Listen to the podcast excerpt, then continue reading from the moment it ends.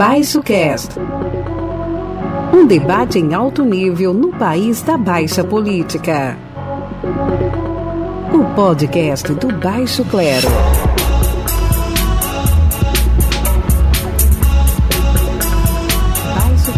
Baixo Cast.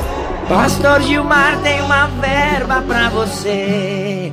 Eu explico o que fazer com Pastor Gilmar.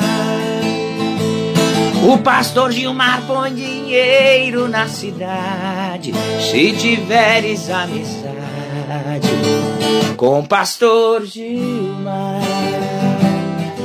Com Pastor Gilmar é só passar o chapéu, o dinheiro cai do céu.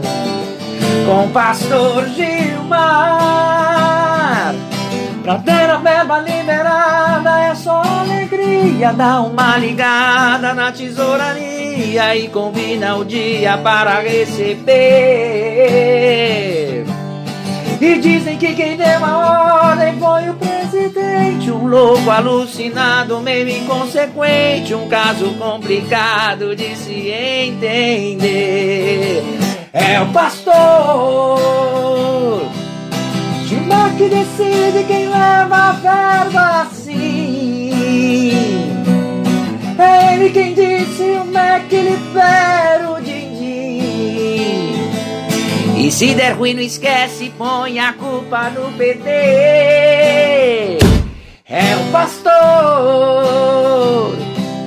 que vai ajudar a erguer o nosso varão.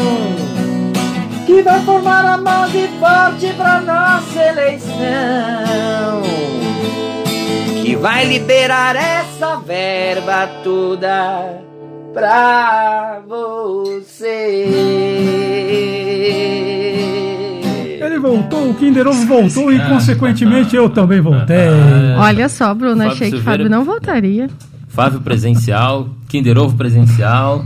né? Nós somos melhores do que a, a, garrafa térmica do. Ganhamos, ganhamos. Não, Cunha. e, e essa aqui é pra dizer, as pessoas falam, ah, preconceito contra o sertanejo, como? Como? Abrindo com o sertanejo, pô, super eclético. Já abrimos com samba. né? Pagode. Com, pago- é, samba e pagode, com, com funk já. Não teve? Uma, uma, um, Teve, teve. um, um funkzinho que Teve. você trouxe? Pronto. É, é uma paródia, Os Marcheiros, canal Os Marcheiros no YouTube, Frederico e Renato Terra, uma paródia do pastor Gilmar, aquele lá que É, o derrubou pastor. o Milton, né? Outro pastor. O Gostei pastor dessa, o gostei dessa, é o pastor. E estamos aí. E fora do. Bom, então nos apresentando aqui para mais um episódio do Baixo Cast na volta do presencial. E a gente começa do pastor pro para quem come grama, né? Ai, ai, ai. Né, Renato? Eu achei meio agressivo. Ah, Na verdade, é só, é só uma explicação, assim. Acho que a gente tá, tem reclamado muito que as coisas estão caras e não é bem assim, sabe? Essa semana em Maringá, é tudo foi bem explicadinho, sabe? Vamos ouvir porque, porque a gente tem reclamado. Apesar da inflação estar alta no Brasil, bem como a questão dos combustíveis, na nossa terra, os efeitos são menores. Dizer a vocês que isso que nós passamos no momento é fruto de uma política equivocada adotada por muitos governadores por ocasião da pandemia, que foi aquela Márcia, fica em casa que a economia a gente vê depois. Esse momento está passando. Tenho certeza que muitos governadores, caso algo semelhante vier acontecer no futuro, que a gente espera que não ocorra, saberão melhor se comportar. Também vivemos as consequências econômicas de uma guerra a 10 mil quilômetros daqui. O mundo todo está conectado. Então a culpa é dos governadores e da guerra. O mundo está conectado. E aí as, as, as precariedades passam via essa conexão, entendeu? O presidente não mencionou a questão da cenoura, né? Nos últimos 12 meses, alta de 178%. Fábio Silveira sempre disse, né, que estava perdendo para a cenoura ali, né, na corrida. Então, se a inflação fosse a terceira via, já era uma candidatura viável, né? Porque uhum. nos últimos 12 meses, mais de 12% de inflação já seria uma candidatura viável. Nossa, ganhava no primeiro turno, né? Agora, sabe, sabe, o que é interessante nessa, nessa fala? Finalmente, é, não estou falando a qualidade da fala, que obviamente é bem cínica, acho que a gente pode aprofundar nisso. Mas, finalmente, porque até agora o Bolsonaro fugiu de tratar assuntos da economia. É, haja cortina de fumaça. Ontem, por exemplo, também saiu uma outra fala dele falando o povo armado para defender a Amazônia. A gente paga exército, né? Ele custa caro para a gente. Né? Bem é, caro. Os caras ganham muito bem, muito leite condensado, muita prótese peniana. Picanha, picanha. Picanha. Muita pensão também, né? Vale ressaltar. E aí é o povo armado que vai defender a Amazônia. E aí, essa fala da Amazônia é dentro da lógica das eternas cortinas de fumaça. Né? Então, assim, ele cria lá um factoide para não falar. E, mas só que tem vezes, não tem jeito, né? Ele pode é, mentir lá para a turma dele e tal, mas uma hora ou outra ele vai ter que falar de economia. E aí ele falou e deu essa desculpa bem da esfarrapada, né? É, acho que de nenhum problema que a gente já enfrentou, nenhum deles ele assumiu o problema.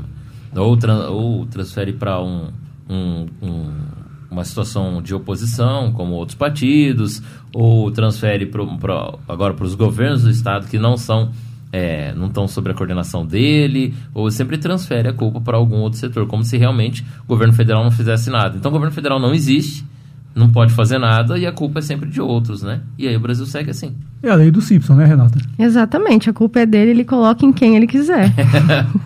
é a lei do Simpson. É. Mas, Mas, um destaque vale lembrar que ele foi pra, veio para Londrina e não inaugurou nada. Foi para Maringá e deu uns presentes para Maringá. Isso se deve aí ao, ao grande deputado que Maringá tem, entendeu? Que Londrina não tem. Londrina não tem um deputado representativo que traga pelo menos os recursos do governo federal como o de Maringá tem. E aí, mesmo sendo né, da linha ideológica e da, da, e da base do governo, Maringá recebe recursos que Londrina não recebe, inclusive com o presidente inaugurando lá. Então, mas, mas o, o, deputado, é isso que eu ia falar, o deputado daqui é coladíssimo no cara, mas pelo jeito, não sei se ele conseguiu entrar no orçamento secreto, pegar ali uma, uma senha para a boquinha do orçamento secreto. Até, até quando empata, Maringá ganha, tá vendo só?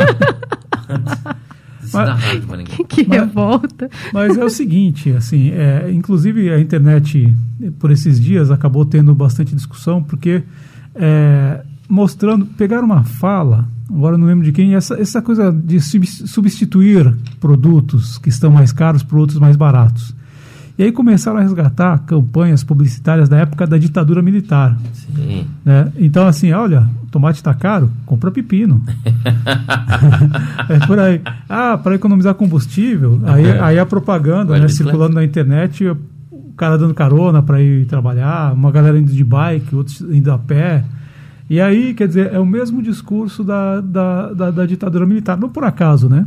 Mas o mesmo discurso, tipo assim, o governo não não, não tem uma política para enfrentar essas questões, ele vai lá e né? Vocês que se virem. Vai Olha, lá e em cima do comerciante, por exemplo, né? Na minha opinião, não é o acaso, era um plano. Desde o começo, é um plano.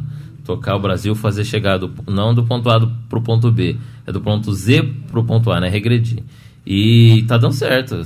Pra, na minha opinião, tá, tá, tá é, concluído com sucesso. Desde o começo foi assim. Todas as políticas que nós criticamos e que nós falamos aqui são problemáticas e tal. É um plano, cara. Era para ser isso. Tanto é que tem é, incríveis semelhanças com a época da ditadura e é defendido de forma veemente por, até por outros poderes, como os governadores, que são da linha ideológica do governo. Então é um plano, nada surpresa. Só que é um plano que, né, Alguns veem como bom, a maioria vê que está destruindo o nosso país. E daí nessa questão de plano, de coisas que não são coincidências e que parecem meio desajustadas, mas que são muito bem pensadas pelo governo, eu queria ouvir vocês sobre a questão das eleições. Né? Bolsonaro continua falando sobre fraude em urna eletrônica. Quando hum. pedem provas, ele diz que não tem provas. Faquin levantou o tom nessa semana, depois a gente ouve o Faquin.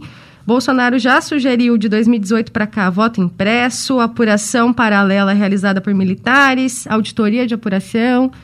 Como vocês estão analisando esse processo? Inclusive, Bolsonaro mente até na tese. Lembra que ele falou do cabo, um cabo lá para puxar a totalização para o computador do Exército na sala direita? Ele falava como se o exército, dentro daquelas, daquelas é, é, sugestões dadas, se ele tivesse colocado aquilo. Não colocou. Até nisso o cara mentiu.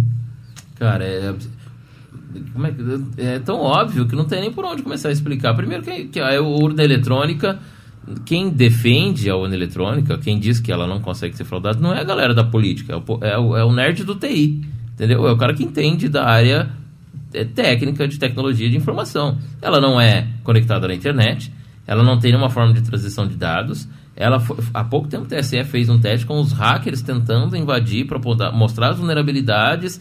Enfim, passou nos testes. Essa semana tá rolando teste de Tá rolando novo. teste de novo. E eles seja, fazem isso a cada eleição. É. É. E aí a síndrome de vira-lata diz como que o Brasil é atrasado em tudo. Pode mas ter essa Vai tecnologia, ter né? essa tecnologia. Cara, primeiro que o Brasil não é atrasado em tudo. A ciência está aí para mostrar que o Brasil não é atrasado em tudo. Se é, é onde algumas pessoas moram aí, né? Mas a, a, a pesquisa científica, por exemplo, do Brasil é gigantesca. O Instituto Butantan, um, né, um dos maiores é, é, institutos de, de, de pesquisa e de, de aplicações, por exemplo, na área da vacina. A gente produz vacina como produzimos para a Covid e por aí vai. Então a gente não é atrasado em tudo. E na área da tecnologia também. Tira por base em Londrina. Só Londrina, que é um centro tecnológico gigante. Na área das startups, das tecnologias, a gente tem quase mil empresas que trabalham nessa área que trabalham para fora do Brasil, enfim. É que as pessoas não enxergam. Quem não conhece realmente não enxerga. Ah, como que a urna eletrônica pode ser assim? Tá bom, então foi fraude. Então essas últimas eleições também foram fraudadas. E o governo que ganhou, ganhou em cima de uma fraude. É uma pessoa que ganha eleição desde o final dos anos 80. Se eu não me engano, a primeira eleição do Bolsonaro foi em 88 para vereador no Rio. Então, a primeira foi manual, a segunda também, mas desde 96 a gente tem urna eletrônica. Então, Ele ganhou em todas? ele ganhou sempre com urna eletrônica. Aí, em 2018, quando ele muda de cargo, quando não seria certeza a reeleição, ele vem com esse discurso de fraude. É, não. se- enquanto ele ganha, tá certo. Se ele perder, é fraude. E é um discurso muito bem construído, né? Porque se ele perder é fraude. Se ele ganhar, ele é tão bom que ele consegue superar, a fraude. Ah, meu Deus, é coisa. É, a- até durante a semana foi demonstrado, né, que ele, a- inclusive com a ajuda dos militares, da ABIN, tem sido cevado aí ao longo, desde 2019 eles estão cevando, eles estão construindo essa tese aí da, da fragilidade da urna eletrônica, Pô, né? cara, mas já deu, né? Mas o fato é que, vamos, vamos para o mundo concreto, para a vida real. É um governo, a situação está caótica. O Brasil conseguiu ali uma trinca, né? Foi anunciada essa semana. É, inflação alta, desemprego alto, inflação alto, juro alto e desemprego alto. Né? Poucos países no mundo conseguiram essa trinca. O Brasil é um Volta do. Orkut, é final dos anos 90, isso aí mesmo, né? Voltamos 20 anos do tempo. Mas anos- no, final dos anos 90 não tinha inflação alta. É, Então é pior ainda. É, pior, é, é os 80 que foram bem desgraçados. É, e aí, quer dizer, outro dado que saiu essa semana. Pela, eu acho que talvez esse, esse- essa série de notícias negativas fez com que ele tivesse que ir a campo falar da economia, que é coisa que ele nunca gosta de falar, ele sempre foge disso. né? gosta, não, não sabe. né? É, é, é, não sabe. E, Pergunta verdade, pro Paulo Guedes. eu, eu não sei, eu não sei se ele não sabe. Eu acho que o projeto é esse, né? É isso. é- Não é um governo, é um governo competente. é, tem pro- bastante problemas gerenciais, mas é um governo competente em tocar o projeto, que o projeto é esse. O outro dado que eu ia citar que saiu também é que o governo é, é, é o, é o primeiro presidente pós-plano real que vai entregar o salário mínimo com menos poder de compra do que quando, Quando recebeu. pegou. Até o Temer, até o Temer entregou o salário mínimo com 2% a mais Saudades, do que recebeu. Temer. Até Nunca o, critiquei. até Era o Temer. dentro do Temer, sempre. E ele não. Aí, consequência disso, o cara, obviamente, ele, governa, ele só conversou com a, maio- com a minoria radicalizada dele. O cara é, é, uma, é uma ação que é um, é um desastre planejado, né, para ferrar com tudo. E aí ele tem dois terços de rejeição. Um, dois em cada três brasileiros não votam nesse cara de jeito É, nenhum. um não votava antes e o outro é o arrependido. É o arrependido, mas dois terços do que tem mostrado as pesquisas não votam no cara. E aí a culpa é de quem? É da urna? É a urna que vai derrotá-lo? Não, o que vai derrotá-lo é um governo extremamente impopular. Impopular, por quê? É impopular porque também é antipovo, né? Porque tem governos que até tinham eh, posturas diferentes, mas que se tornaram impopulares. É um governo antipovo. É um governo que governa para Faria Lima, para alguns nichos, e o povo que se dane futebol clube. Por isso que um governo desse, um governo desse não consegue se segurar pelo voto. Se ele fosse candidato dizendo assim, eu vou ferrar com tudo, eu vou, né, é, vou acabar com a vida de vocês, vou acabar com a educação, vou acabar com o país. Não, não podia falar essa agenda.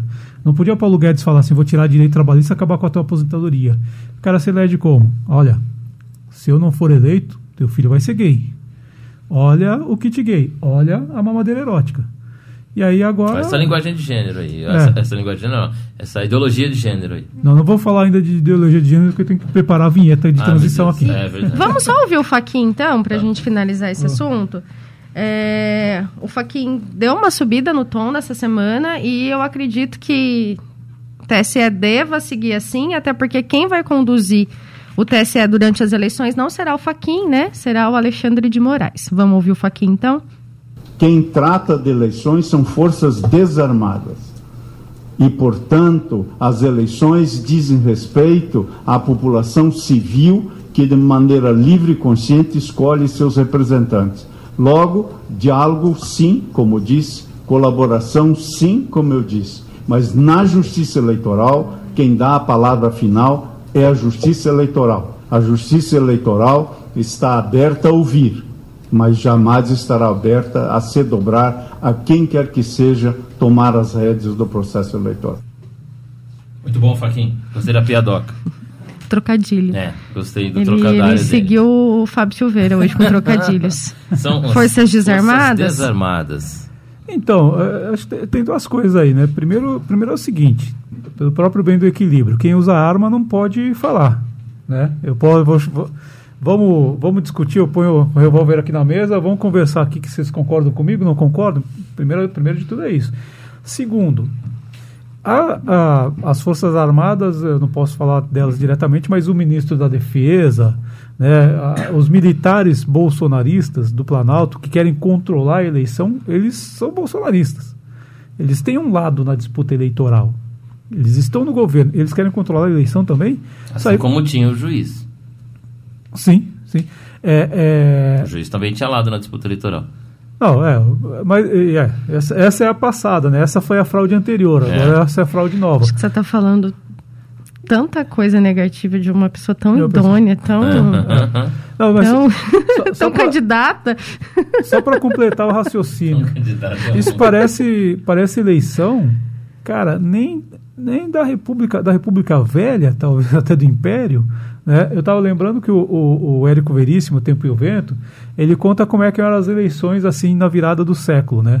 Então, tipo assim, a intendência, que era a prefeitura, quem tinha intendência tinha o livro dos eleitores na mão, controlava o processo eleitoral. E os caras saíram no tiro, saíram no tiro para pegar o livro dos eleitores. então, quer dizer, é isso, é isso que ele está propondo. Cara, é, enfim, não sei, eu acho que a gente tem que voltar ao zero, então, porque tudo no Brasil está errado. O STF está errado, TSE está errado, né? O, tá tudo errado dentro do Brasil, segundo o go próprio governo federal. Então a gente tem que fechar a porta, vai tudo para fora e começar de novo, não tem como.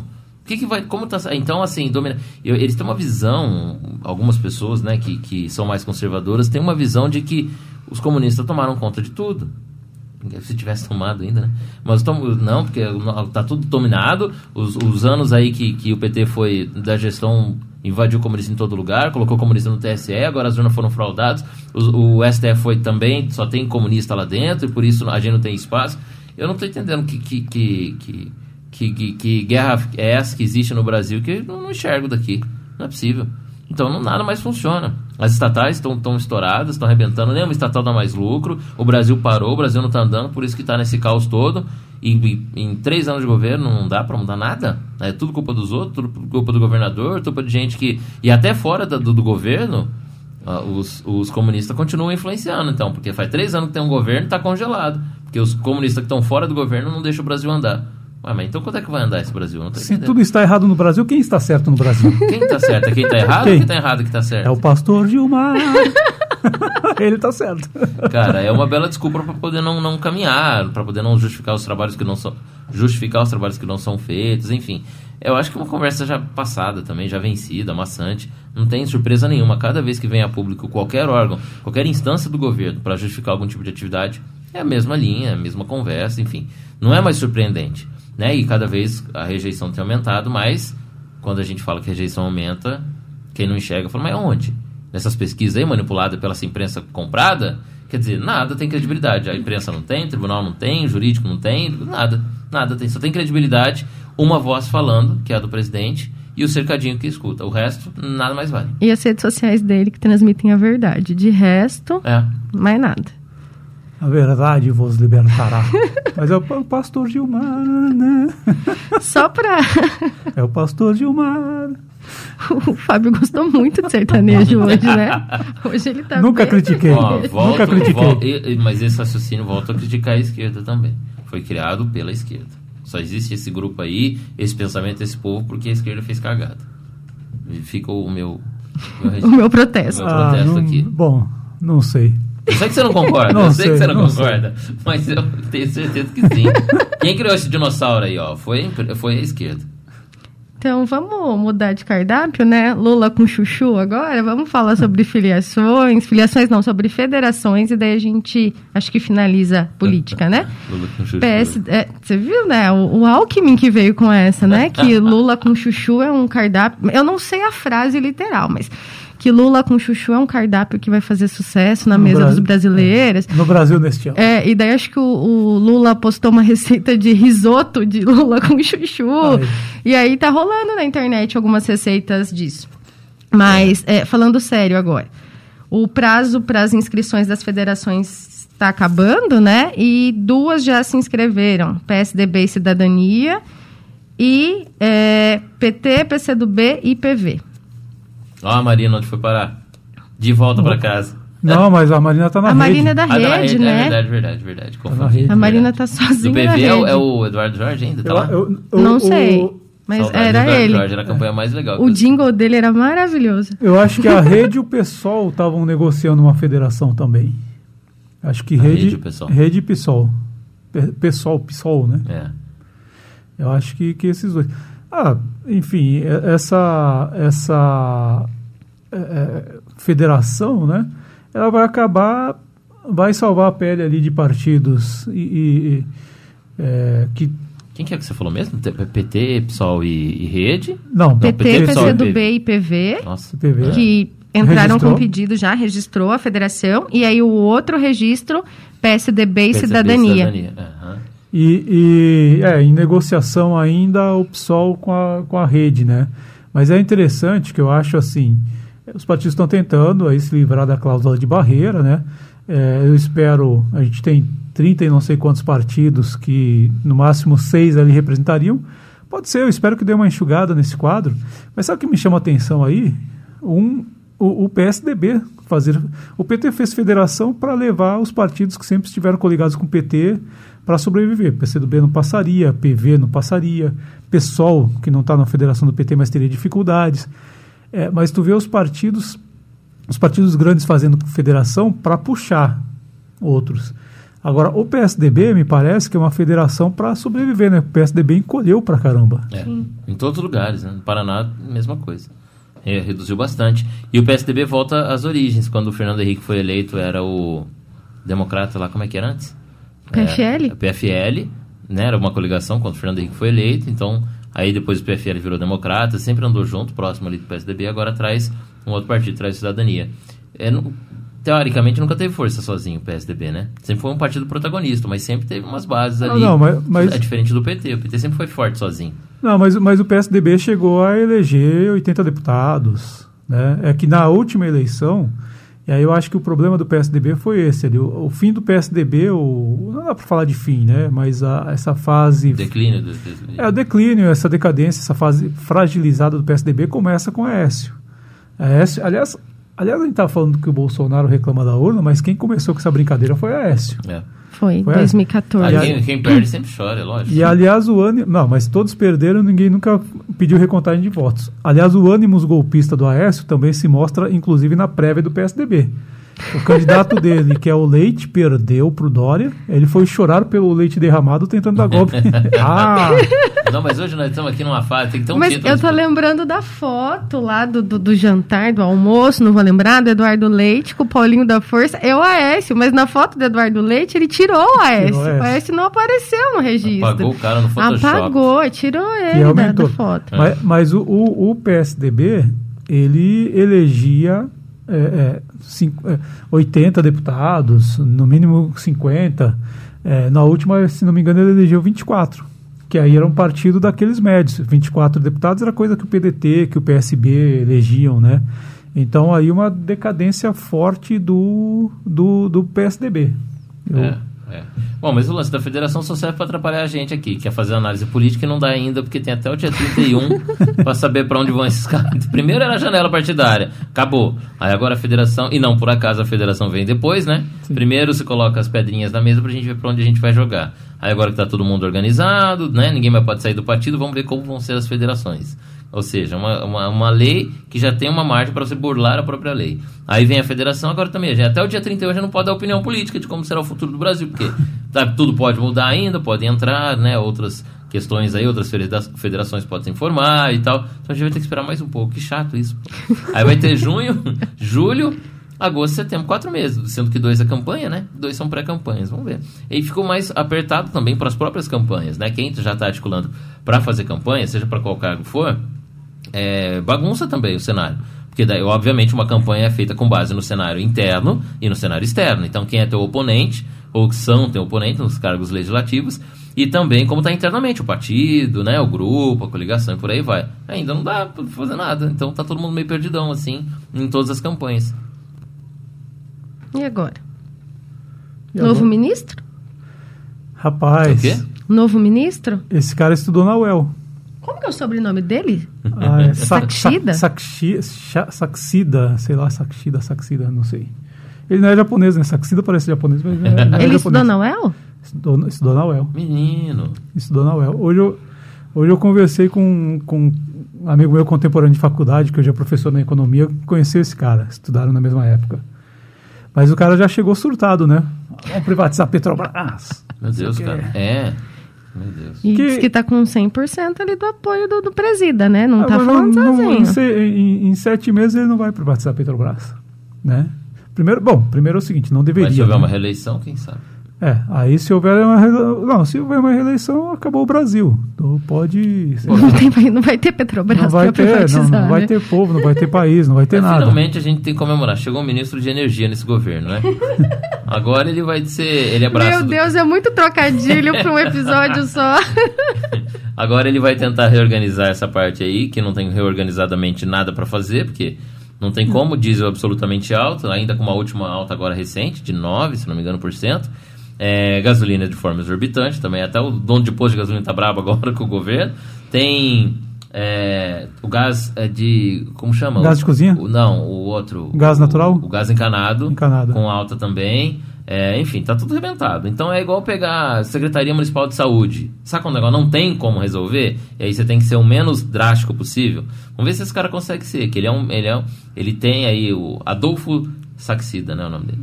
Ele tem, ele tem essa missão de transitar entre o, a ideologia do Bolsonaro e a, né, e a, e a parte mais próxima do Guedes, que é realmente de, de ações estratégicas. Vamos ver se ele vai conseguir. Eu sei que Minas Energia é uma, é uma pasta muito.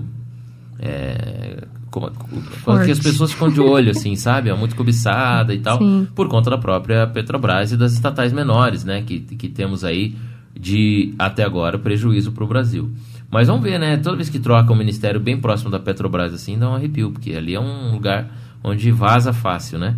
É, e principalmente dinheiro vaza fácil, tendo em vista o lucro que ela dá para os acionistas aí, sempre que divide os seus, seus, seus lucros. Então, vamos ver que, que, que o novo ministro de Minas e Energia não tem um passado, né? Não tem um, nada muito Ele é funcionário de carreira, eu acho, não é?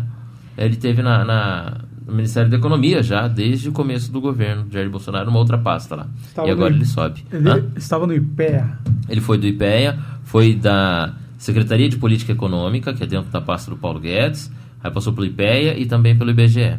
Então é carreira, é um cara de carreira. É, sobre essa questão da Petrobras, ele pelo menos já fez com que outras pessoas se manifestassem, né? Rodrigo Pacheco disse que é o presidente do Senado, falou que não é um assunto que está no radar nesse momento. É, e uma privatização, uma eventual privatização da Petrobras dependeria de uma concordância do Congresso, né? Então, o Pacheco fez essa primeira ressalva e né, no período eleitoral o Congresso acho que não entraria nessa discussão, que não é uma discussão popular. E aí o Lula também se manifestou, né, quanto a isso e disse que se privatizar, depois ele resolve. Ah. Mas o Lula vai falar de Petrobras. Lula e Petrobras na mesma frase também não dá certo, gente. Não, o... não dá. Agora a gente precisa torcer para ele, Fábio Silveira. Infelizmente você vai ter que quebrar o seu pragmatismo aí. Torcer o quê? O, torcer para o nosso ministro novo, que ele é formado em Ciências Econômicas pela Universidade Estadual de Londrina. É um filho da UEL do meu coração? Você vai torcer contra, Silveira? Rapaz. E ele é da tua época ainda, ele foi formado em 94. Vocês dividiram o central, foi, foi, é, foi. diretório central junto então, ali. Uma... Vocês almoçaram junto, né, Rio? Várias tinha Rio nessa não época? Tinha. Pode falar. É, nessa época não tinha. Pode o, falar. O... E ele fez da, da UEL para é, o Alabama. A última aposta que ele fez foi no Alabama. Alabama. Alabama. Vocês iam junto no Pinguim, então. Tinha Pinguim? Não tinha, tinha Lair? Pinguim, era beco mesmo. De, eu, eu vou falar beco? sobre o novo ministro. Esta é uma vinheta de transição antes da hora. Ah, meu Deus. Mas serve para o ministro. Vamos lá.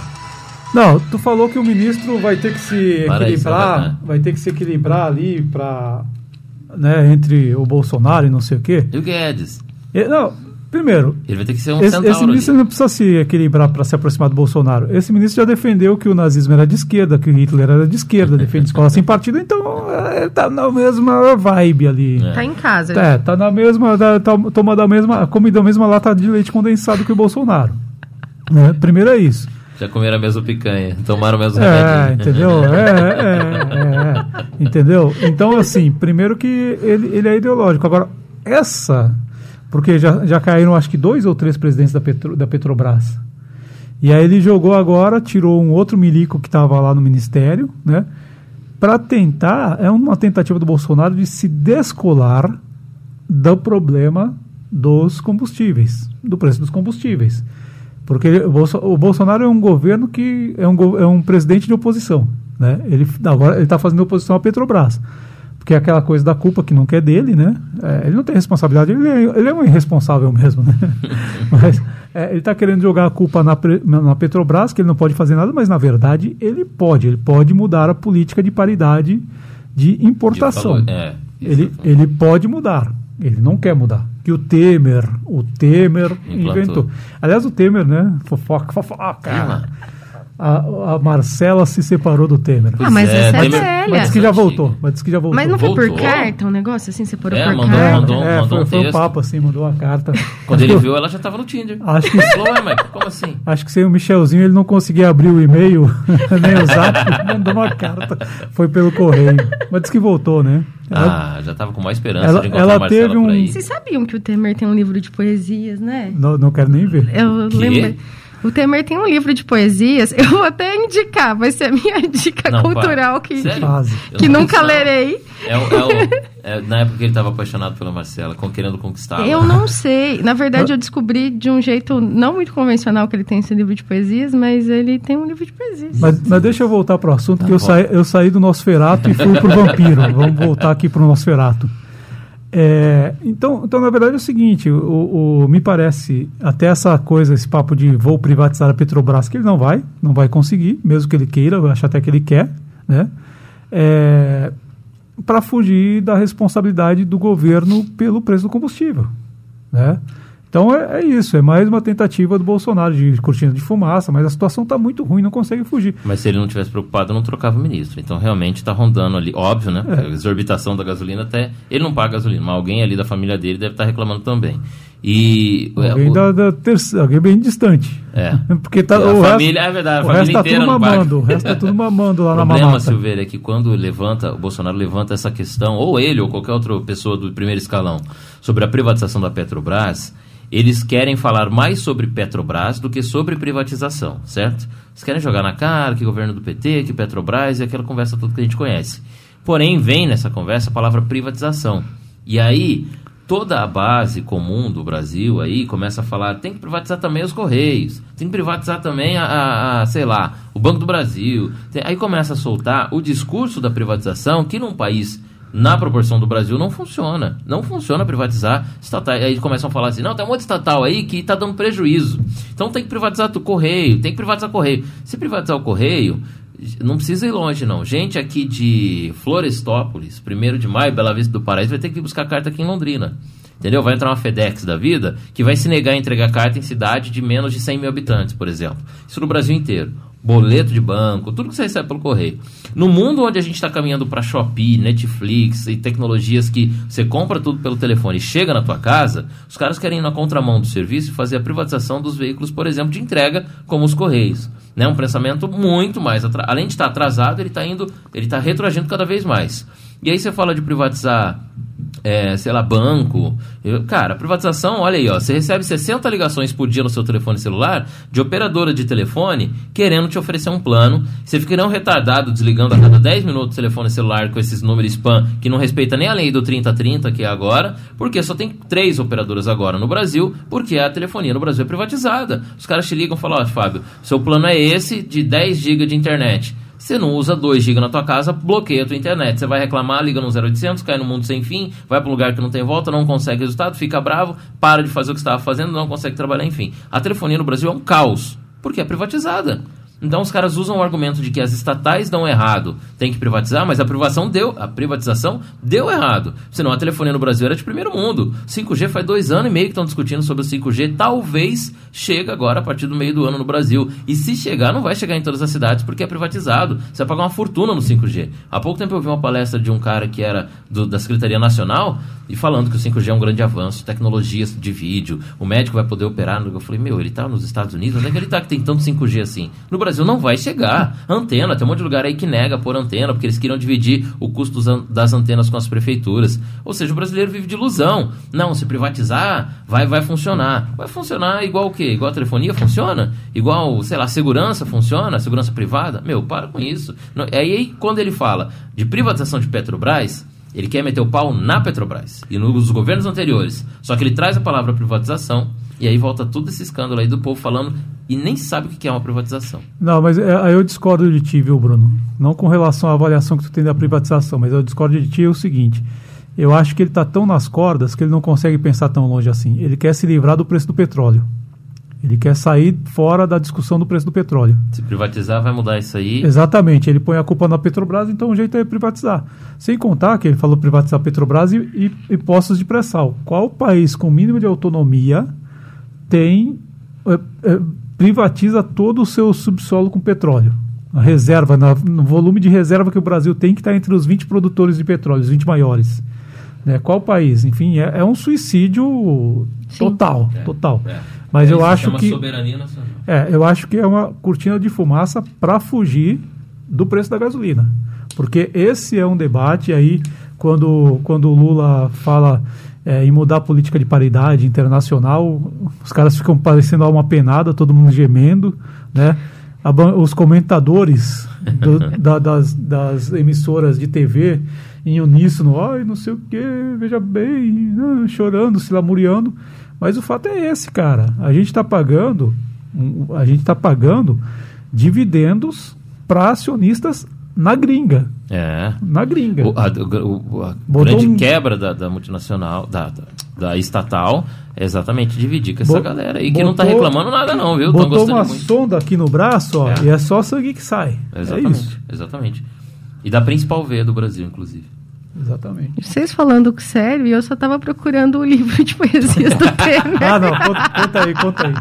Não, leia uma poesia do Temer. Não, indica não. No final, indica no final, indica tá no bom, final. Tá bom.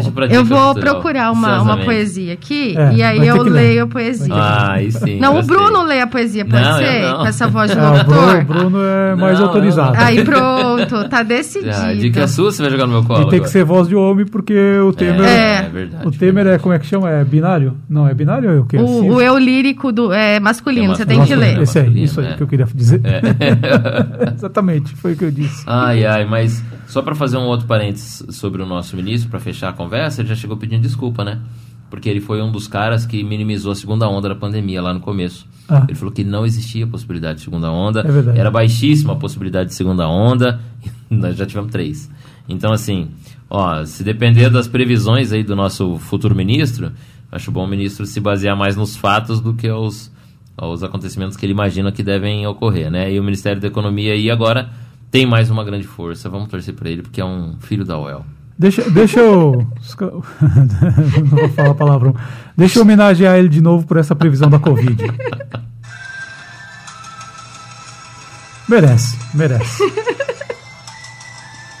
Vá se catar. Ai, meu Deus do céu.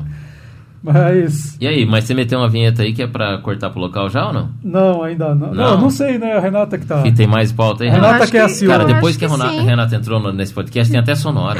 Tem até Entendeu? sonora. Tem pauta, tem coisa assim. Tem sugestão de tem livro do sujeito- Temer. li- É. Cara, a Renata evolucionou. A, a Dicas Renata, gastronômicas. a Renata é a CEO aqui do BaixoCast. É. É na, na- Mas- Você mas- mais uma sócia, Silveira? Acho que, acho que acho que a gente vai, acho que a gente pode. Então eu vou botar a vinheta. Vamos, vamos. Então vamos pro. Corta pro local, vai.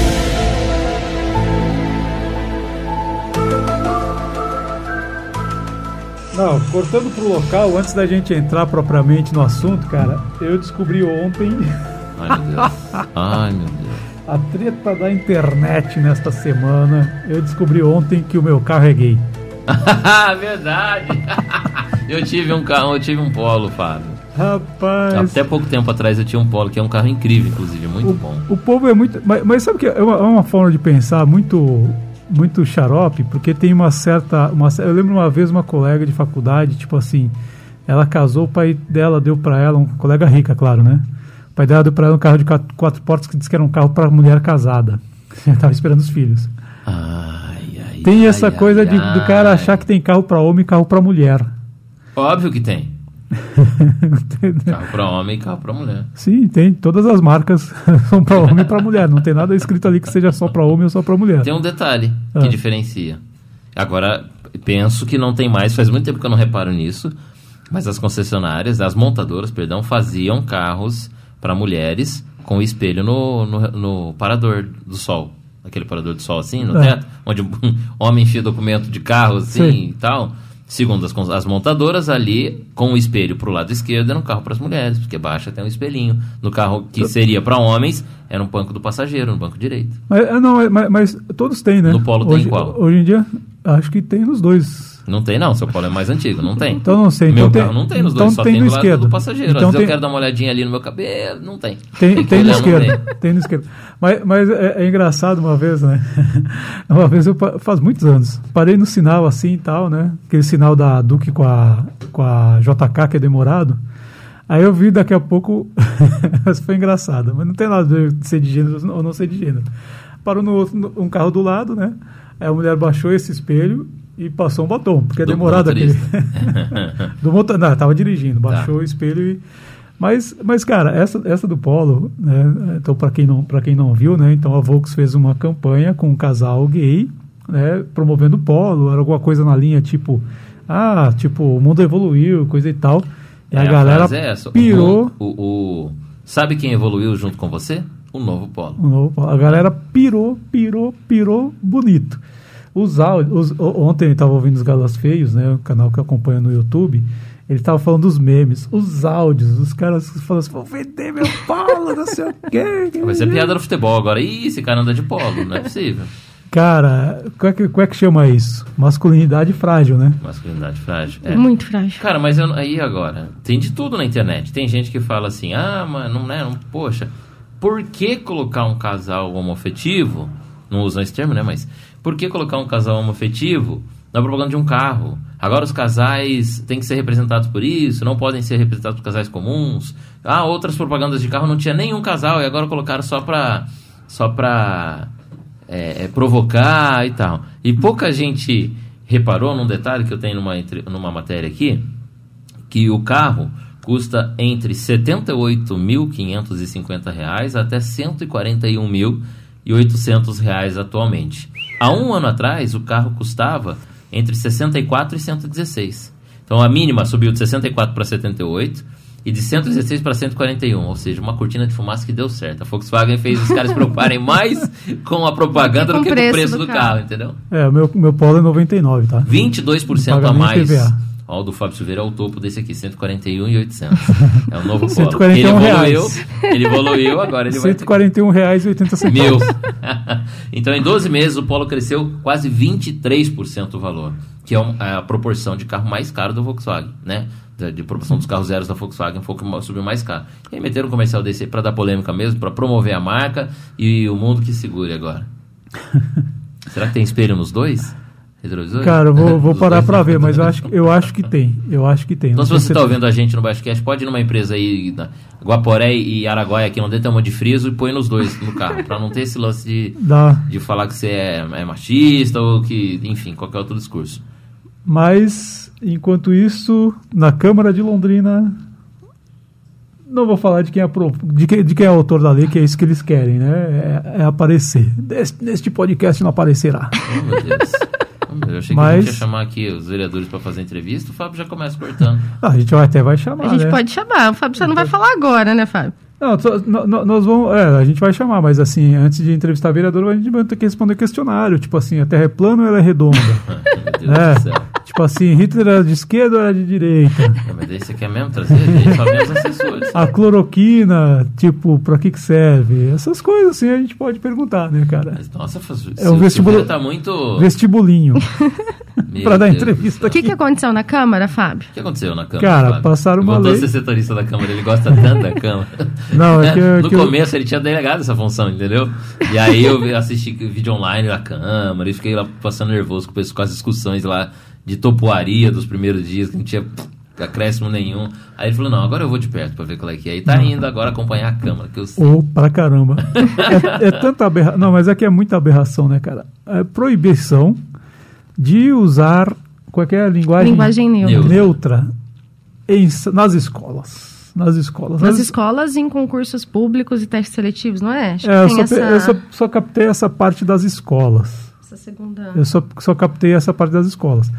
Agora, é, fora ser uma coisa caricata, né, o que eu acho grave realmente é, é colocar ali alguns mecanismos, dispositivos legais repressivos. Por exemplo, o professor que usar a linguagem neutra na sala de aula das escolas municipais, só pode fazer com isso, com as municipais, vai para a corregedoria.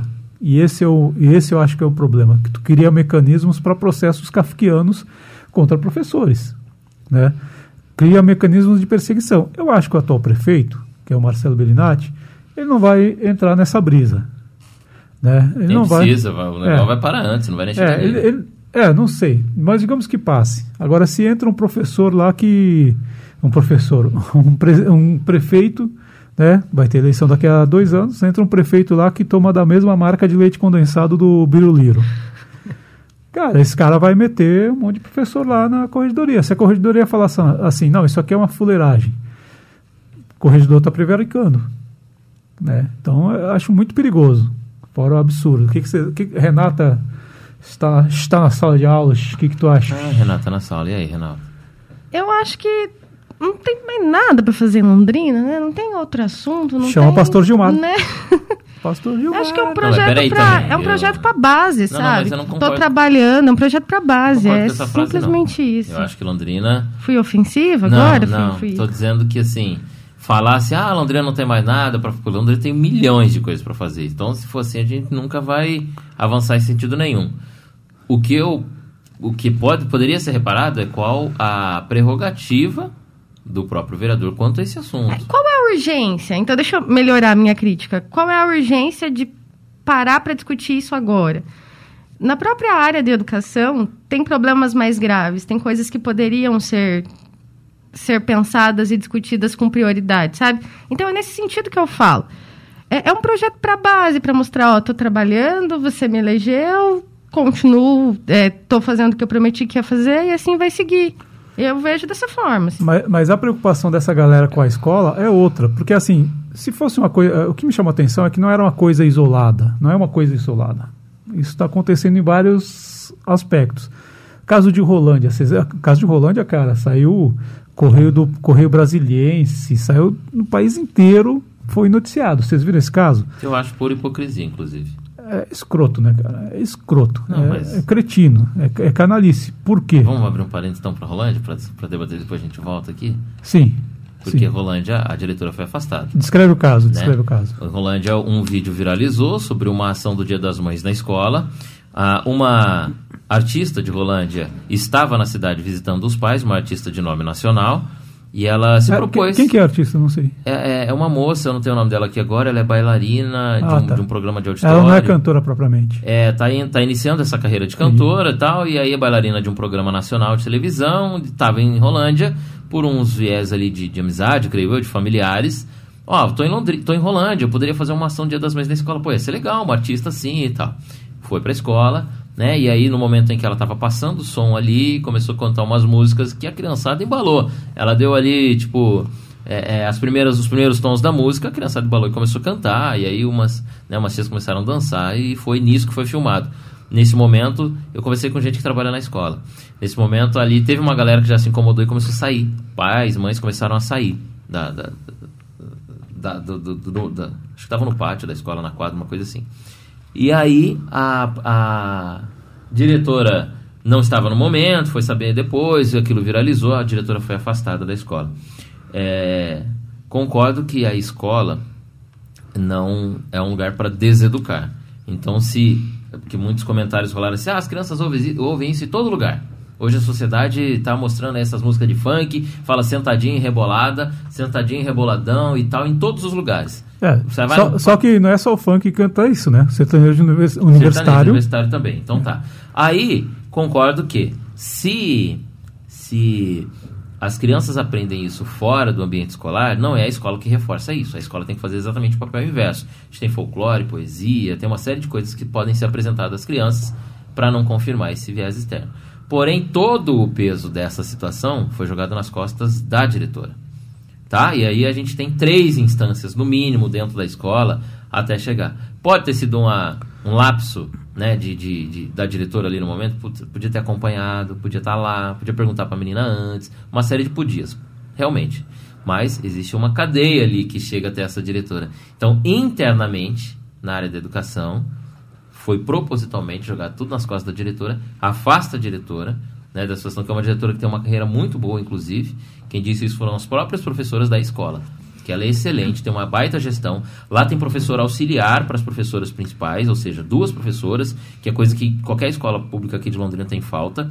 E lá tem crianças é, que são diagnosticadas com autismo, que tem os professores auxiliares que acompanham, coisa que escola em Londrina não tem. Então, uma diretora reguladinha, a escola anda certinho, papapá, e teve esse né? Esse lapso aí. Foi afastada a diretora. E quando é afastada a diretora, principalmente não recebe, né? Além de responder agora. Então ela foi procurar os direitos dela também. Esse assunto vai longe, mas enfim, acabou com a carreira da diretora. Né? E não é, na minha concepção, exclusivamente. Então, não que ela não tivesse culpa, mas sejamos justos e vamos repartir essa culpa. E agora é o momento da gente sentar e debater esse assunto, Fábio. Não é o momento de apontar o dedo para a diretora, trancar ela para fora da sala e continuar a vida normal. As escolas não estão preparadas para as crianças de hoje.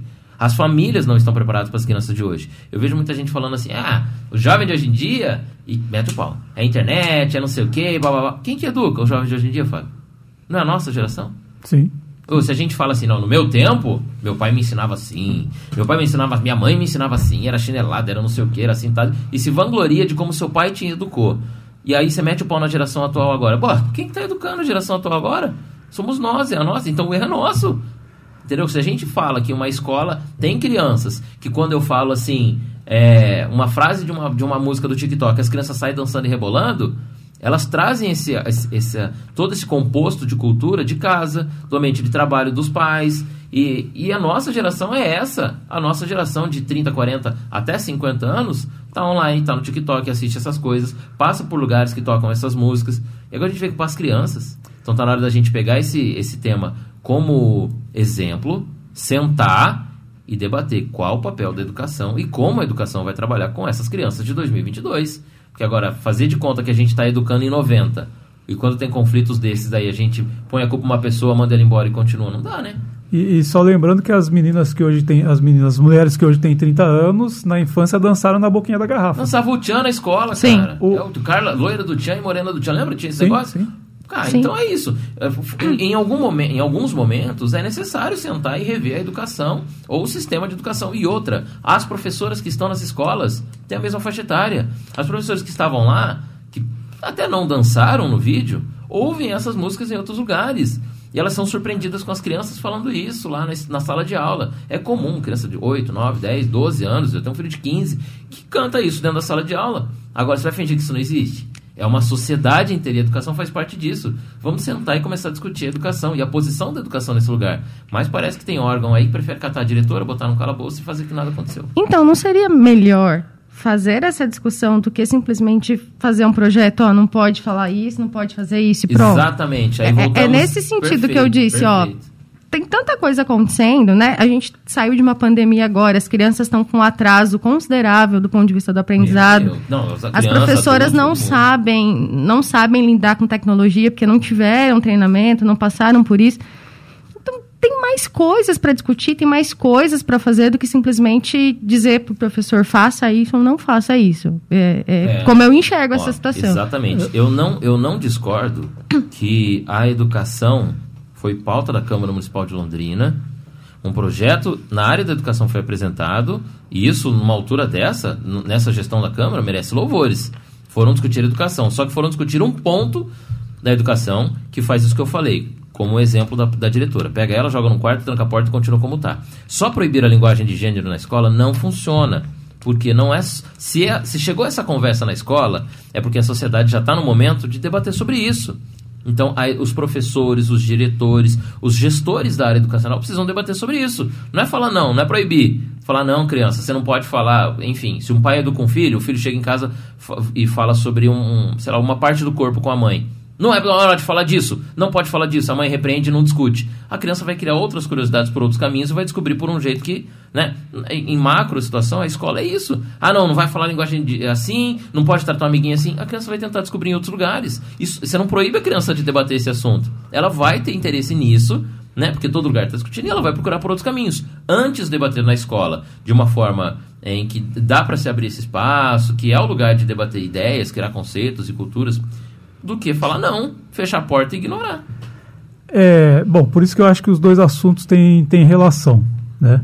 É, o projeto lunático da Câmara e essa situação. e aí eu quero gastar o meu latim.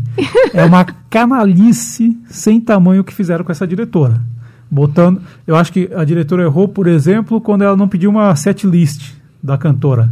O que, tu vai cantar? Não, isso aqui e tal, não sei o quê. Confiou no bom senso da cantora. É. Porque também se tu vai cantar num lugar, se tu vai falar para um público, tu vai direcionar para aquele público. Regra Achou o básica. primeiro erro aí, da própria cantora. É, o- é da, ah, é, esse é da cantora. É. E, a, e a diretora talvez tenha errado nisso. Ah, tá, uma, uma, uma cantora famosinha, tal, não sei o que, vem aqui.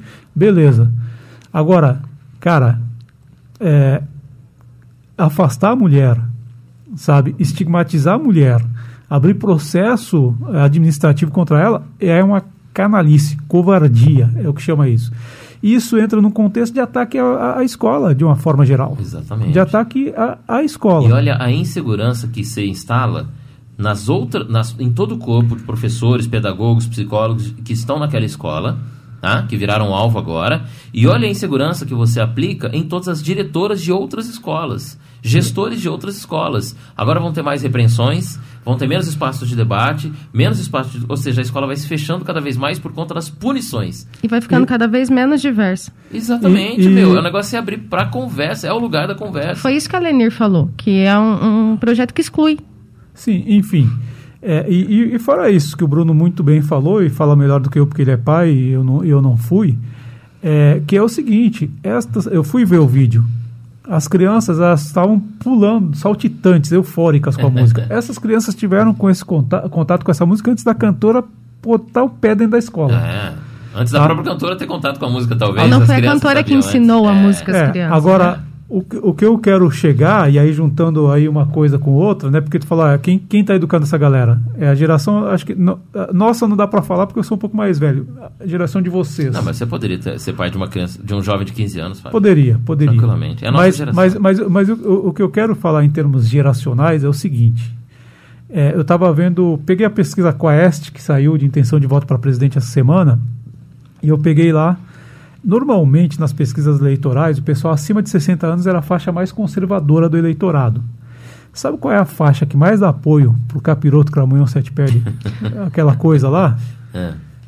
45 a 59 anos de idade. Que é a minha geração, a geração que foi cara pintada. Uhum. Que aí eu, até no, no meu grupo da faculdade, da, da minha turma de faculdade, eu entrei lá e falei assim, cara, olha como nós falhamos miseravelmente. Né? É a geração que mais aprova o governo do capiroto, é a geração que mais dá intenção de voto para o capiroto. E a molecada que eles criticam é onde o capiroto está mais impopular, 16 a 24.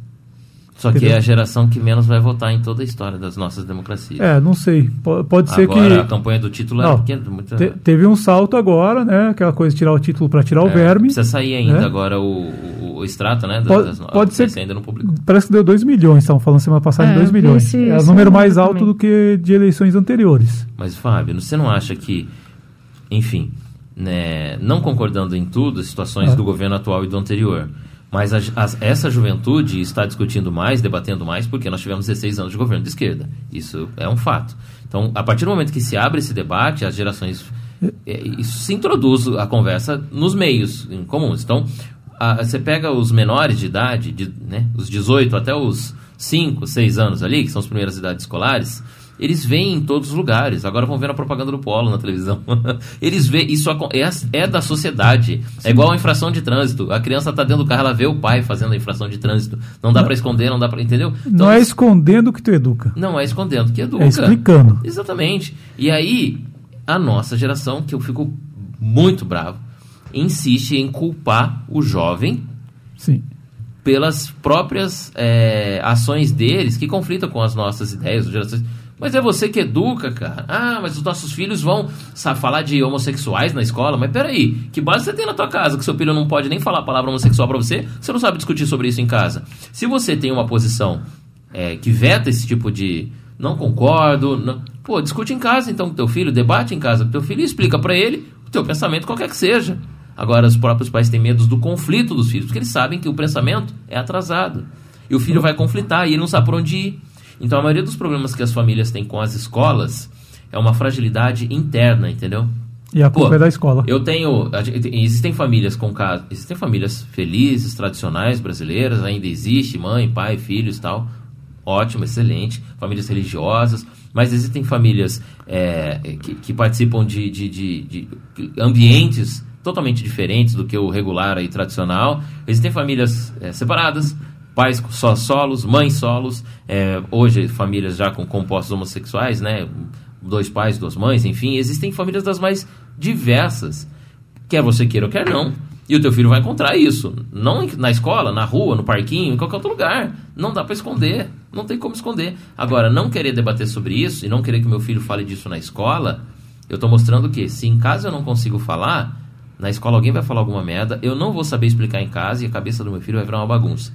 Então é mais culpa de dentro do que de fora. Deixa eu fechar meu raciocínio, porque é sobre educação exatamente que, que se trata o negócio.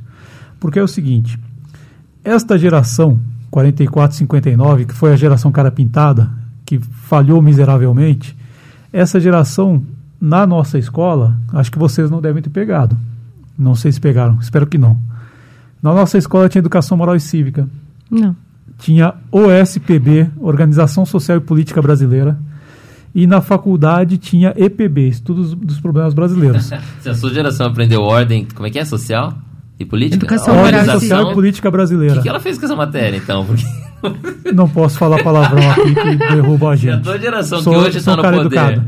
Sou um cara educado. Se a tua geração de mais de 40 que hoje está no poder, a maioria do poder, teve educação moral e cívica e ordem social brasileira, o que, que fez com esse aprendizado? É, eu- na oitava série, 1984, campanha das diretas, a professora falava assim: o Brasil é uma democracia. Eu, eu, eu entendi alguma coisa, obviamente não me entendia muito, mas entendi alguma coisa e de que eu ouvia os meus irmãos mais velhos falando em casa. Né? É, é, professora, mas como democracia o povo está reclamando que quer votar, que não pode votar para presidente? Que democracia? Aí a professora chegou e falou assim: olha, fica quieto tal, porque isso aí as pessoas somem por causa disso. Isso era 84, né? Tá, As pessoas Somem. É, porque ela fez faculdade na década de 70, Sim, é nos anos mesmo, de é chumbo. mesmo. E eu, do alto dos meus 14 anos, falei assim: "É, que conversa, que mané some, né? Não sabia que tinha, que tinha sido a ditadura, né? Sabia que era verdade. É, não sabia que era verdade. Mas, enfim, outro dia desses, o Inominável estava falando, além de falar que os livros tinham muita letra e precisava de mais figura, tinha falado que tinha que voltar para a Escola de Educação Moral e Cívica e tal. É disso que se trata, porque nesse, é, nesse período democrático pós, pós-Constituição de 88 que nós tivemos no Brasil, avançou muito a educação. Ah, o meu sobrinho, na época, tinha 16 anos, tudo bem que ele estudou no IFE, no Instituto Federal, né? Mas o, o moleque, eh, hoje, já tá, tá fazendo faculdade na UEL e tal, né? Aí um dia chegou lá, falou, tio, contrato social robesiano é um contrato de submissão, né? Eu falei? Hein? Eita. Cara, eu fui ver Hobbes na faculdade. O cara tá vendo no ensino médio. E fora, assim, mesmo nas escolas estaduais, que são muito sucateadas, né? Por exemplo, tem um amigo que dá aula em, em- em escola estadual que é, que é mestre. Sabe? Que. eu te- ah, o nosso, nosso Jefferson Sabrão, onde é que Oh, você esteja? ouvinte. É um cara que ele faz assim, ele vira do avesso para ensinar, faz paródias para ensinar a Segunda Guerra, coisa e tal. Então, assim, melhorou muito a educação. E todo esse retrocesso, todo esse bando de maluco, de fascista doido, que está tentando reverter isso, é exatamente para a gente voltar para essa escola imbecilizada que formou esta geração imbecilizada que, se dependesse dela, reelegeu o capiroto. É. Não faz muito tempo que apresentaram a proposta de escola sem partido. Exatamente. É disso. É, é sobre isso. Fábio Silveira resumiu. Escola com o meu partido, não com É. os outros. Sem partido, não, Sem- só com o meu. É porque outros. ideológico é o outro, É. né? Eu não sou ideológico, ideológico é o outro. Então, é nesse sentido que era Vamos sem conversar partido. com a Marilena Chauí para ver como se define essa. Vamos convidar a Marilena Chauí? Ai, nossa, seria o meu sonho da minha vida. A gente joga lá na televisão aqui, vamos debater ideologia. Ah, não custa mandar Não um e-mail, sonhar, né? Cara. Mandarei um e-mail, vai que ela me Perfeito, responde. Perfeito. Sonhando E manda não esse pedaço do podcast dizendo, Marilena, por favor, vamos conversar sobre ideologia. Vamos, é- Marilena. Nossa. Meu Deus do céu, por que isso? A, a- agora, há um, há um misto aí dessa, dessa, desse conservadorismo que nós vamos ser julgados, estamos sendo já, que é religião, educação né, e política. Então aí tenta-se colocar sob o escoro de um assunto o outro assunto. Mistura-se religião dentro do, do aporte da educação para dizer, na escola eu não posso falar porque a religião diz que família é homem, mulher, pai e filho, aquele não é pai, mãe, filho, essa, E aí dá dinheiro pro pastor. Como que é a música, Fábio? É o pastor Gilmar. Sensacional essa música. Cara, Opa, Bruno, a eu gente, precisava disso. a gente precisa muito ainda debater o Brasil, né, nas, nas principais instâncias, e essas coisas não podem ser caladas. Numa escola, a es- essa escola em Rolândia tem uma excelente oportunidade agora. Chamar os pais, chamar os professores, a própria diretora, talvez, coitada, que vai ser muito julgada, botar todo mundo na quadra lá na ginásio e falar, gente, vamos discutir essa situação. Vamos pensar junto. Vamos pensar junto. Como é que é a casa? Professores perguntando, como é que é a casa? Os pais perguntando, como é que é a escola? Cara, é uma oportunidade rica de crescer, de evoluir o nível da educação. Não é apontando o dedo, excluindo. Aí, aí, vem, aí mora a hipocrisia. As professoras, é, a- perdão, a diretora que foi criticada nas redes sociais é criticada por gente que você clica para ver o perfil, as fotos, os ambientes, né, as postagens não não não cacifam em nada a opinião daquela pessoa, né? Então a gente precisa pensar melhor sobre as nossas atitudes e para quem a gente aponta o dedo. É isso. Vou ter que botar aqui uma vinheta de transição pra gente ir pras dicas, né? Para as dicas e para a interpretação apaixonada Verdade. de Bruno Cardial do Apaixonado. poema de Michel Temer.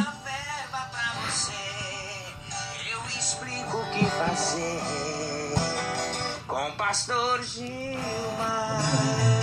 Tem cara de cultura, né? Ai, meu Deus. Tem cara de cultura. Pastor Gilmar. Eu mandei já. Já mandou para mim? Já Vou mandei, mandei no, no nosso grupo. Nossa, tá aberto aqui ainda as coisas da Câmara, que eu ia falar que você é um injusto É. em dizer que é, essa, essa proibição da linguagem neutra na Câmara não é uma foi a aprovação da lei, mas teve Nossa, o dia foi cheio. Muita coisa importante nesse dia. Ah, vamos lá. Autorização de área pública. Sensacional. Autoriza a doação de área pública de novo na Gleba Lindóia, aqui no Parque São Gabriel. Autoriza a doação de área pública Gleba Lindóia. É, Aqui foi uma legal. Institui o programa de apoio à mulher e apoio às mulheres em situação de violência. Foi aprovado um parecer prévio. Ah, nome de rua, é, nome de praça, é, utilidade pública para a Federação Paranaense de Taekwondo.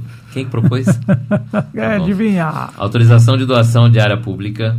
Autorização de permissão de uso para área pública. Autoriza a presença de psicólogo e obstetra durante trabalho de parto e pós-parto nas maternidades. Eu não sabia que não existia. Há pouco tempo conversei com uma doula, ela falou que doula não vai. Agora, psicólogo. Como é que é? que? Psicólogos obstet- obstetras durante o trabalho de, pra, de parto. É uma discussão boa da saúde, Fábio Silveira. Você está negligenciando os debates aqui. Até Aí, agora não dava duas notas para minha coluna na época da parte. Diretrizes para a elaboração e execução da lei orçam- orçamentária do município, foi aprovada em primeira discussão e aí continua o debate. Ou seja, não me menospreze essa Câmara, hein, Fábio Silveira? Verdade, são Não muito, menospreze. são muito esforçados. Você está julgando muito aí, né? E, e para finalizar esse papo, com exceção do Chavão, com exceção do Jairo Tamura que, e da Flávia, professora Flávia Cabral, que estavam ausentes, e a Lu Oliveira se absteve, né? daí teve o Matheus Tum e a Lenir de Assis que votaram contra. O resto, todo mundo votou favorável ao projeto. A culpa é de vocês. Vocês o resto aí. Não, vamos- não, não, não escapa que tu vai ter que ler E agora? o po- Olha. a poesia apaixonada pela be- eh, ele, ele fez isso pensando na bela recatada Eu preciso lar. frisar que é uma dica de um livro que eu não li e que eu não pretendo ler. É só porque eu não queria perder a piada, lembrei do livro do Temer e disse, tá? É um livro de 2012, Anônima Intimidade. Mas ainda bem que tu não vai ler, senão eu ia perder era o respeito por ti se tu falasse que você esse livro. Aí eu mandei, eu não sei se é uma poesia inteira, se é um trecho, mas o Bruno vai nos presentear nesse momento com a leitura de Embarque. Vai lá. Embarquei na tua nau, sem rumo, eu e tu. Tu, porque não sabias para onde querias ir. Eu, porque já tomei muitos rumos, sem chegar a lugar nenhum. Olha que profundo. Ah, esse Michel Temer é um apaixonado! E, a- e quase tomou um fora por cara. Vamos, Não, tomou, né? Foi um- uma reconciliação, não vamos é? ler essa mesma frase agora pensando no centrão. Vai. Embarquei na tua nau, sem rumo, eu e tu.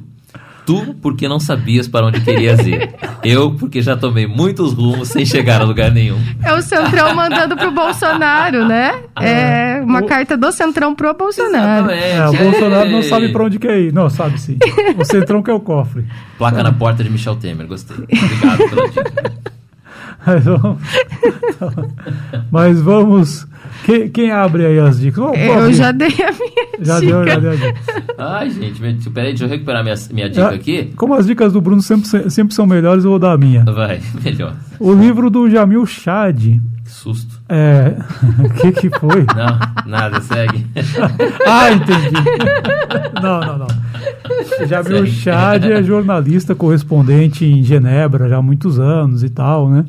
Ele lançou um livro de cento e poucas páginas, né, chamado Luto, que é uma coleção de colunas dele marcando os períodos do. eh, marcando parte ali 2020 e 2021, ali os primeiros tempos da, da pandemia. E aí sempre é importante ler, sempre é importante não esquecer né, o que a gente passou, porque a tendência é o esquecimento. Né? Para que a gente não, po não caia. Né? Eu sempre, sempre faço essa pergunta: o que, que o Brasil de 2020, 21, 22 aprendeu com o Brasil de 1918 que enfrentou a, febre- a- a gripe espanhola? Porra nenhuma, né? Aprendeu nada. né? E o que, que o Brasil de 2021, 22 vai falar para o Brasil de 2120? né, caso tenha outra pandemia lá na frente. Provavelmente vai ter, infelizmente. Talvez até num período mais curto. É importante lembrar. E esse livro do Jamil Chad demonstra bem ali uma boa seleção que ele fez de algumas colunas que ele escreveu para o País, para o UOL. Recomendo. Pô, isso encontra muito com o que a gente estava falando sobre educação, evolução, gerações, perfeito. Né? Sim. O que, que que o nosso Brasil vai, vai, vai falar posteriormente. Bom, deixa eu dar uma dica então para a gente já finalizar. A gente fala de música e eu quero falar aqui um trecho de uma canção que fez muito sucesso nos anos 80, que que o Fábio Silveira deve ter cantado muito bem, uma parte de que dizia assim: A radioatividade leva até vocês mais um programa da série Dedique uma canção a quem você ama. Vai, vai, baby, vai, vai. Eu tenho aqui em minhas mãos uma carta, uma carta de um ouvinte que nos escreve. Marcela Temer. Vai, vai, baby, Mariposa vai, apaixonada vai. de Guadalupe. Ai, quem não lembra da voz do, do, do grande Evandro Mesquita da banda Blitz? Que agora Longe es- de casa. É, mo- ah, não, a banda Blitz é Há fabulosa. mais de uma semana. Eu falei Nossa. que- ó, como, como traz à tona. Dias e Amor pelos anos dias 80. distante do meu amor. Nossa, coitado do- de quem tá ouvindo. Hoje você tá cantador, hein, Fábio? Será que ela tá... te- Cara, essa, é, nas primeiras festas de faculdade a gente se abraçava e, é, e cantava essa... Olha, tá vendo? Ele, Essa o pessoal música. do César, o pessoal do CCE, o ministro. Não, cara, era só a galera... Não, mesma- não, era só... Sou minha, seca. minha turminha querida lá da comunicação. Ah, sei, sim. A Banda Blitz está de volta, agora está levando os shows de 40 anos de carreira. Vai fazer três shows aqui no Brasil, São Paulo, Rio e BH. Infelizmente é longe daqui, né? Mas dá pra ir BH assistir. E ainda tá... é, é, eu gosto muito da pessoa do Evandro Mesquita, cara. É um cara fabuloso. Ele como Paulão da regulagem. como ator, ele é. Cara, ele é maravilhoso. Eu gosto demais dele. Eu ouço a- as músicas da Blitz, lembrando do- dos personagens que ele já fez. É um cara bacana pra caramba. Enfim, muito sucesso no início dos anos 80. A banda Blitz está de volta, de volta e agora vai pra Europa e pros Estados Unidos. Levar Olha. o som dos anos 80 do Brasil pra lá. Eles estão comemorando 40 anos de carreira, como eu já falei, com shows aqui no Brasil. É, vão agora, uma espécie de show híbrido, inclusive, por conta desse momento que a gente está ainda, mas não vão deixar de comemorar. Então, é, muita gente vai assistir pessoalmente, mas vai ter transmissão também para São Paulo, Rio e BH. E fora do Brasil, então eles vão para a Europa e para os Estados Unidos levar essa, esse sucesso que o Fábio Silveira ama, A Dois Passos do Paraíso, Você Não Soube Me, me Amar, Betty Frígida, Nossa. Weekend, é mais uma de amor, né? O Geme Geme, é, enfim, tantos outros hits aí que dispensam apresentações porque estão na cultura do Brasil, né? principalmente na cultura de quem viveu os anos 80. A dica é pra gente ouvir então e lembrar da banda Blitz. Se eu não estou enganado, não, não, não tá agora no meu registro, mas eu lembro que eles iam lançar um- algumas músicas ao vivo, eu li em algum lugar. Essas canções repaginadas agora e tal, né? Porque as gravações da Blitz, quase todas que você encontra, são bem originais, lá na época ainda da, da, da- né, dos anos 80. Então, da primeira formação. Então agora eles vão aí fazer show, vai ser bem bacana, quem puder ir, né? Dispensa apresentações, é um show maravilhoso, dá pra cantar, curtir, se divertir, lembrar como o Fábio Silveira quase chorou aqui agora lembrando. E dá pra gente buscar aí, Spotify, YouTube e tal, lembrar dos anos 80 que foram maravilhosos também com a banda Blitz, que está comemorando 40 anos carreira. Estou a dois passos. Eu acho que a gente podia se despedir ao som de Do Fábio Silveira. O que você acha? Então vai cantando, Fábio, eu não Não vou sei se vou voltar. Vai lá, vai lá. Eu ia pôr a música original, mas nem vou pôr. Dois Vai. passos Até semana que vem. Falou, pessoal, até semana que vem. Fique com o. Fábio Silveira. A dois. Valeu, galera. Partiu. Não sei por que que eu fui dizer bye, bye. Baixo Cast. Um debate em alto nível no país da baixa política.